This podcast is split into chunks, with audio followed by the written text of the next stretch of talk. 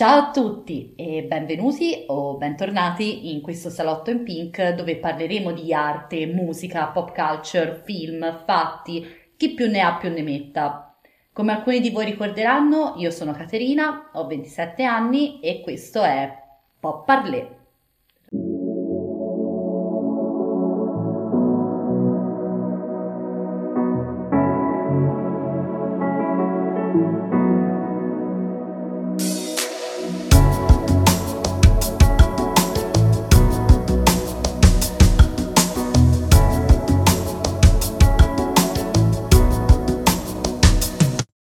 Ultimamente ho deciso di farmi del male e ho guardato il nuovo Mean Girls. E ovviamente perché già me l'aspettavo, ho cringiato malissimo per tutto il tempo. E non è quel tipo di cringe causato dai musical, cioè non fraintendetemi, io amo il cringe, fra virgolette, dei musical. Cioè non è che mi ha dato fastidio perché appunto eh, ballano, cantano, eccetera ma è proprio, cioè c'è qualcosa di malvagio, di fatto male già nelle fondamenta nel suo voler imitare a tutti i costi il film precedente, utilizzando le stesse battute, però allo stesso tempo attutendone la carica, diciamo, l'iconicità e vengono rese oltretutto politicamente corrette, ovviamente.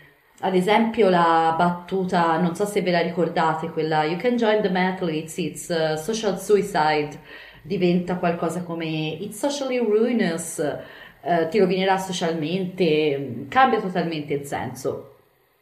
Inoltre il film risulta cringe anche perché i momenti musicali sono veramente mal inseriti e mal coreografati e causano soltanto imbarazzo nel vederli, cioè non è che te li godi ti fanno dire wow, fico, bella questa, bello questo numero, bella questa canzone, cantata bene, ganza, non lo so. Semplicemente scatenano ilarità perché sono proprio girati male, manca la passione, non lo so. Mi sono sembrati veramente fini a se stessi e inutili. E quindi in sostanza mi ha lasciato semplicemente tanta nostalgia del primo e tanto amaro in bocca e è plastica proprio come le plastics del film. Manca proprio di quel mordente, di quella carica che il primo aveva, di quella capacità di trascendere il tempo e diventare iconico e famoso per le sue battute, per i, i look, per la recitazione, per mille altre cose che potremmo andare avanti all'infinito. E quindi mi chiedo, perché oggi le nuove teen comedies e aggiungo a questo calderone anche ovviamente le commedie romantiche in generale non riescono a perdurare nel tempo, nella memoria di chi li guarda? Cioè, da dove possiamo ripartire o forse magari siamo già ripartiti, non lo so, per reinventare questi generi? Allora, innanzitutto facciamo un tuffo nel passato. Non so se vi ricordate Judd Nelson nel finale di The, di The Breakfast Club che agita il pugno al cielo in segno di vittoria. Beh, erano gli anni Ottanta e da lì intere generazioni non sarebbero mai più state le stesse. Appunto i film di John Hughes sarebbero diventati un, un inno generazionale, ma eh, lo sappiamo che alcune battute sono un po' invecchiate male, ci sono alcuni, diciamo, archetipi o ehm, pregiudizi, stereotipi eh, infilati nei film che fanno un po' storcere il naso. Nonostante questo, però, riescono ancora a fare il loro effetto perché noi ancora guardiamo The Breakfast Club, Sixteen Candles, eccetera, eccetera. E vabbè, poi gli anni 90 e iniziano i 2000 non saprei da dove partire perché potrei fare un elenco immenso dei film di quegli anni che porto ancora nel cuore e che spesso e volentieri diciamo riguardo ancora con lo stesso piacere di tanto tempo fa. E ce ne sono veramente troppi, tantissimi, dalla rivincita delle bionde passando a She's All That fino a Notting Hill, Bridget Jones si tratta di film che, eh, per quanto ovviamente totalmente immersi nel loro setting di quegli anni e impregnati di quell'atmosfera, continuano a parlare ancora a generazioni intere. E certo, alcuni cliché sono decaduti, eh, le battute ovviamente spesso risultano fuori luogo e un po' datate, però continuano ancora a funzionare nonostante il tempo. E ci ricordano un momento della nostra infanzia o adolescenza in cui l'intrattenimento era anche e soprattutto questo, cioè la roba per teenagers, eh, le rom-com erano veramente ovunque, sia al cinema sia nei palinsesti televisivi. Sicuramente vi ricorderete di telefilm come Buffy o Sabrina Vita da strega e vabbè anche di O.C., One Tree Hill, Veronica Mars. A me solo rammentare questi titoli causa un'enorme fitta al cuore perché mi rivedo piccina a registrare le puntate eh, su Italia 1 con la mia migliore amica, quindi è veramente un bel ricordo. Ma torniamo a noi. Cos'è che rende tutto ciò così speciale ai nostri occhi? Perché a distanza di vent'anni e passa ancora continuiamo ad identificarci con i mutandoni da nonna di Bridget? Vabbè, credo che il fattore nostalgia assolutamente incida tantissimo, ovviamente, eh, perché chi si riguarda questi film in loop sono solitamente trentenni o quasi che vogliono rivivere momenti della loro infanzia o della loro adolescenza e che ne so, magari risentire quel pezzone che andava tanto nel 1999 e che c'è in She's All That mentre Rachel Lee Cook e Freddie Prince Jr. scoprono di essere innamorati e appunto parlo di Kiss Me dei Sixpence Non The Richer che sicuramente spero vi ricorderete e, ehm, però ecco ritornando uh, alla materia trattata eh, come dimostrano gli innumerevoli remake di Netflix di prodotti che hanno 20 anni o anche più, vedi appunto Is All That, remake di She's All That di cui vi parlavo ora, e i film e telefilm dei tempi vengono continuamente riproposti in salse più o meno diverse, vengono annunciati reboot, addirittura dei sequel. Mi viene in mente ad esempio Pretty Princess 3 che credo dovrebbe essere in lavorazione, tipo uscire prima o poi, non so quando e appunto questi prodotti vengono in qualche maniera sempre riproposti anche a nuovi audience. Vabbè, sappiamo anche che Hollywood ultimamente, da un po' di tempo, manca di idee e ricicla molto. Però è anche vero che le poche rom-com o teen comedies che sono uscite ultimamente e che propongono idee nuove, tra molte virgolette, non allacciano neanche una scarpa a quelle vecchie. Un esempio è uno dei film che uh, odio di più al mondo, ovvero The Kissing Booth. Mamma mia, Dio che odio. Protagonisti che sono piatti o letteralmente psicopatici. Infatti c'è un Giacomo Elordi in stato di grazia nell'interpretare questo tizio pericolosamente propenso agli scatti di rabbia e vabbè. Eh, la storia è noiosissima e questo cringiometro che aleggia nell'aria, questo cringe uh, over 9000 però, vabbè, a parte questo rant inutile, vi ricordate almeno un film di questi generi che sia uscito ultimamente e che vi sia piaciuto? L'unico che a me personalmente viene in mente e che riguardo ancora se capita è Tutte le volte che ho scritto Ti amo, che è una storia appunto molto carina. I personaggi sono sopportabili e vabbè, sono per sempre innamorata della lead maschile, ovvero Peter Kavinsky, eh, ma questo è un altro discorso.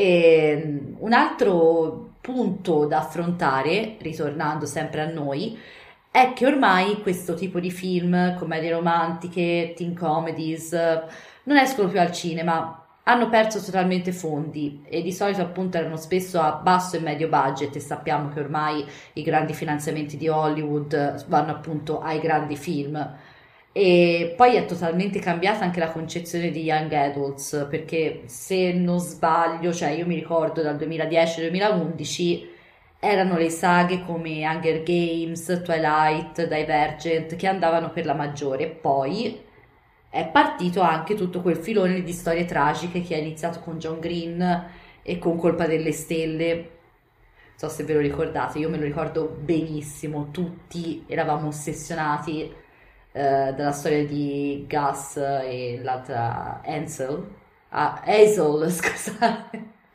vabbè, comunque da loro due, e non so, fu un bel momento, avevamo quello e in realtà un'altra commedia molto carina, The Perks of Being a Wallflower, ovvero Noi siamo infinito, traduzione di merda, però vabbè.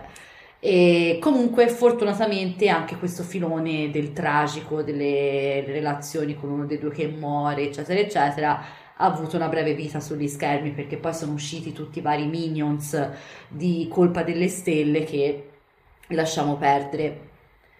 E vabbè, poi non volendo fare l'ovvia di turno, ma eh, bisogna anche notare come è cambiato l'intrattenimento e come cambiano le generazioni. Infatti è normale che i giovani di oggi mh, siano totalmente diversi da quelli eh, che eravamo noi. In, innanzitutto perché esistono talmente tanti stimoli che hanno tra le mani che non basta una teen comedy da un'ora e mezzo per descrivere tutte le varie sfaccettature di questi giovani di oggi, di questi ragazzi. E poi appunto molti cliché di lotte di popolarità e cose simili risultano abbastanza vecchie e stravecchie. E forse, forse ora faccio una considerazione profonda, ma paradossalmente noi critichiamo tanto le nuove generazioni, ma i ragazzi di ora sono probabilmente più sfaccettati, nel bene e nel male ovviamente, mentre a noi vabbè bastava che Chad Michael Murray baciasse Hilary Duff nel campo di football per essere contenti e farla finita insomma. E vabbè, è qui che comunque Euphoria eh, nei nostri tempi ha saputo colpire perché eh, diciamo che rappresenta bene questa complessità del giovane medio negli anni 20, mettiamola così. Poi ovviamente è un'esagerazione su molti punti di vista e possiamo appunto benissimo parlarne, avere le nostre opinioni e insomma ci sono varie cose che probabilmente al noi non riusciamo a capire forse o che sono esagerate. E vabbè, però insomma questo sinceramente sarebbe da parlarne con qualcuno che effettivamente eh, è coetaneo dei protagonisti di Euphoria e vedere se eh, si ritrovano molto ne, nelle vicende e nei personaggi. E, infatti io parlo senza diciamo riuscire a immergermi troppo nelle caratteristiche di questi personaggi, anche se riconosco che ci sono dei tratti in comune con molti di loro, non credo sia un buon segno, ma vabbè. Però eh, appunto sono a cavallo tra millennials e Gen Z, essendo del 1996, quindi riesco ancora a identificarmi su alcune cose, così come a sentirmi avulsa da altre. E appunto, come ho già detto, mi piacerebbe avere un confronto con i super giovani eh, riguardo a cosa pensano della rappresentazione che Euphoria dà della loro generazione. E comunque penso sia abbastanza sfaccettata e completa diciamo in linea di massima. E comunque rimane in ogni caso uno show della Madonna e non vedo l'ora che esca la terza stagione quindi ecco questo. Detto questo io credo che la generazione di ora attinga talmente tanto dalle altre generazioni in realtà che a bastano i vecchi film a colmare il vuoto odierno.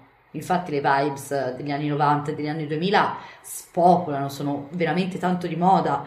E vedo anche sui social, magari mi capitano pagine con, uh, che trattano di anni 2000, moda, pop culture e film come magari Mean Girls o La rivincita delle bionde. Stanno acquisendo uno status di classico che, cioè, manco Casablanca e poi B, penso che per capire e rappresentare questo melting pot di estetiche influenze della generazione odierna non basti rinchiudere tutto in questa gabbia di cliché e via andare. Oggi le rappresentazioni filmiche e telefilmiche ovviamente che vediamo dei giovani sono spesso melenze, dubbie, si vede che sono spesso fatte da gente che nulla ha a che fare con i giovani o che comunque non ne comprende appieno la profondità e soprattutto appunto queste mille sfaccettature di questa generazione. E sono secondo me tipici prodotti da piattaforma streaming. Sono prodotti senza anima che sono sostanzialmente destinati a fallire in un'epoca che non ha una vera e propria identità secondo me mentre le teen comedies e anche i film romantici ovviamente degli scorsi decenni hanno una loro essenza, sono profondamente radicati nelle mode e nelle convenzioni degli anni che erano e hanno anche un loro senso di esistere e di perdurare, anche se a volte, come già detto, risultano datati e politicamente incorretti, anche se vogliamo metterla così. Che poi forse, e effettivamente credo sia così, sono semplicemente prodotti eh, migliori rispetto a quelli di ora, quantomeno avevano più anima, più verve, anche se avevano pochi fondi, erano fatti con grinta, rappresentavano una generazione, credo che sia questo il fattore che manca oggi, non sappiamo come rappresentare questa nuova generazione, siamo totalmente un po' al perso, ma tutti, quindi come rappresentarci? Ed è qui che entra, eh, almeno per noi trentenni, ultraventenni, il fattore nostalgia di un tempo appunto che idealmente sembrava avere senso. E appunto torniamo sempre lì, a questo mondo che ci sembra migliore di questo di ora. E siamo così beati nell'immergerci in quegli anni che non lo so, addirittura torneremmo forse indietro nel tempo a metterci le tute della Juicy Couture e i pantaloni bassi pur di tornare lì, ecco. Che poi, piccola parentesi, ironicamente, le tute della Juicy Couture sono pure tornate di moda. Non so se ne eravate conoscenza, ho visto una ragazzina, li ho visti in parecchi negozi, e poi ho visto finalmente una ragazzina indossarle, ma una ragazzina di 16-17 anni. Con tutto questo parlare di film e mode vecchie, fra virgolette, mi sento tipo il fantasma delle mode passate, però vabbè, insomma, va così. E, ehm, quindi, il futuro delle rom-com e delle teen comedies sarà non avere futuro? Allora, allora, sulle teen comedies vi dico la verità, sto un po' perdendo le speranze, ma è arrivato Bottoms.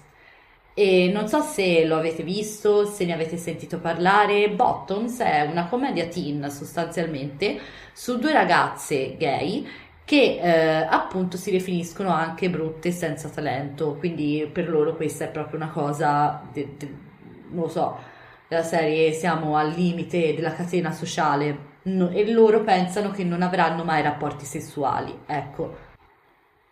Ecco perché decidono di fondare una specie di fight club, sì effettivamente è un fight club, eh, nel loro liceo, quindi già qui partiamo con le migliori premesse e appunto sono decise a fare colpo sulle ragazze popolari e bellone della scuola. E quindi ecco, questa è proprio una commedia teen dal sapore indie, fuori dagli schemi, eh, con un'atmosfera queer, eh, leggera e con un twist assurdo finale che vabbè dovete vedere per godervelo. E quindi io confido in lavori del genere, appunto, indipendenti magari, che sappiano non so, raccogliere un seguito, formare di nuovo uh, un, una fiducia in questo tipo di, di genere e diffondersi uh, finché non ci sarà la prossima commedia, magari anche più bella. Per quanto riguarda le commedie romantiche, vabbè, eh, io credo che semplicemente non siano sparite assolutamente, ma si sono evolute come è giusto e normale che sia, e evolute nel tipo di prodotto che io definisco bellissimo esteticamente, profondo, esistenziale e che narra storie di incomun- incomunicabilità, scusate, in una coppia di anime tormentate. Questo l'ho dovuto leggere, eh, ve lo dico, qualcosa ho dovuto leggere, ma questo è così proprio ho dovuto leggerlo perché volevo dire esattamente questo. E quindi appunto One Day Normal People ce l'ho assolutamente con voi. Devo ancora riprendermi da tutti i traumi che mi avete causato e quindi sì, sto puntando il dito direttamente contro di voi. E quindi siamo totalmente lontani comunque dalla commedia a cuor leggero con un finale felice, stile Notting Hill o Love Actually. E che poi non so se avete notato che i Brit sono veramente, cioè i britannici, sono veramente bravi a fare commedie romantiche, cioè questi prodotti alla fine sono tutti prettamente inglesi e scusate, ho di nuovo divagato, ma adesso siamo arrivati alle considerazioni finali. E in realtà la mia considerazione è non avere una vera e propria considerazione.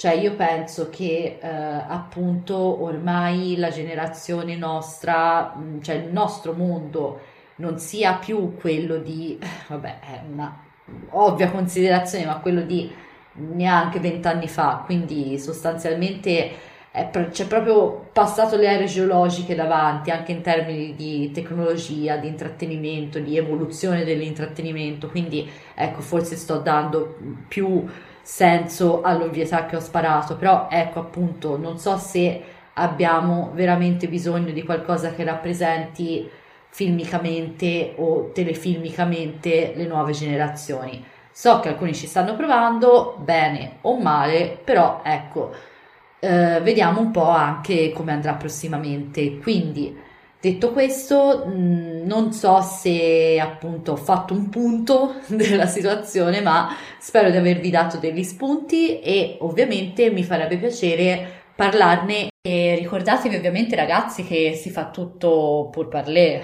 anzi, po' parler.